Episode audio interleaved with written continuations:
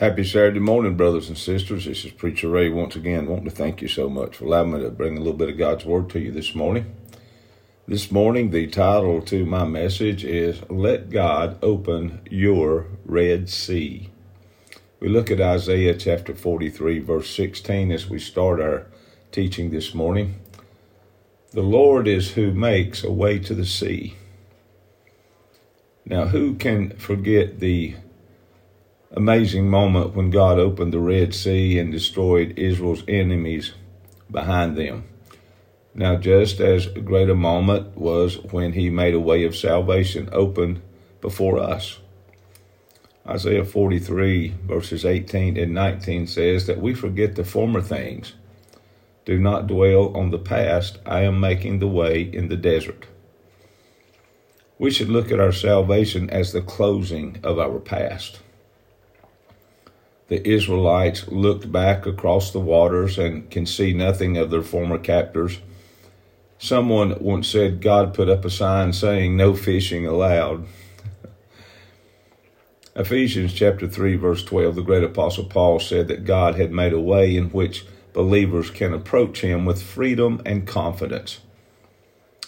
He not only made a way out, He made a way in when you need to come out of something or, or go into something today, he, he's the waymaker. Whether you're coming out or you're going in, he is the waymaker. And his Psalm 68 verse 1 says, His foes flee before him as wax melts before the fire. We need to realize that we need to get out of the way. And we need to let God go before us. And when we do, who can stand against us? When we try to fight the battles ourselves, when we try to go in or come out of something on our own, we will never succeed, but only through Jesus Christ, Him crucified, and what He did on the cross, making God's Word more effectual in our lives and making Jesus Christ more real in our lives. As I close out this morning, as always, I'm going to give you some daily reading scriptures, and as always, I'm going to ask you to write these down and study these.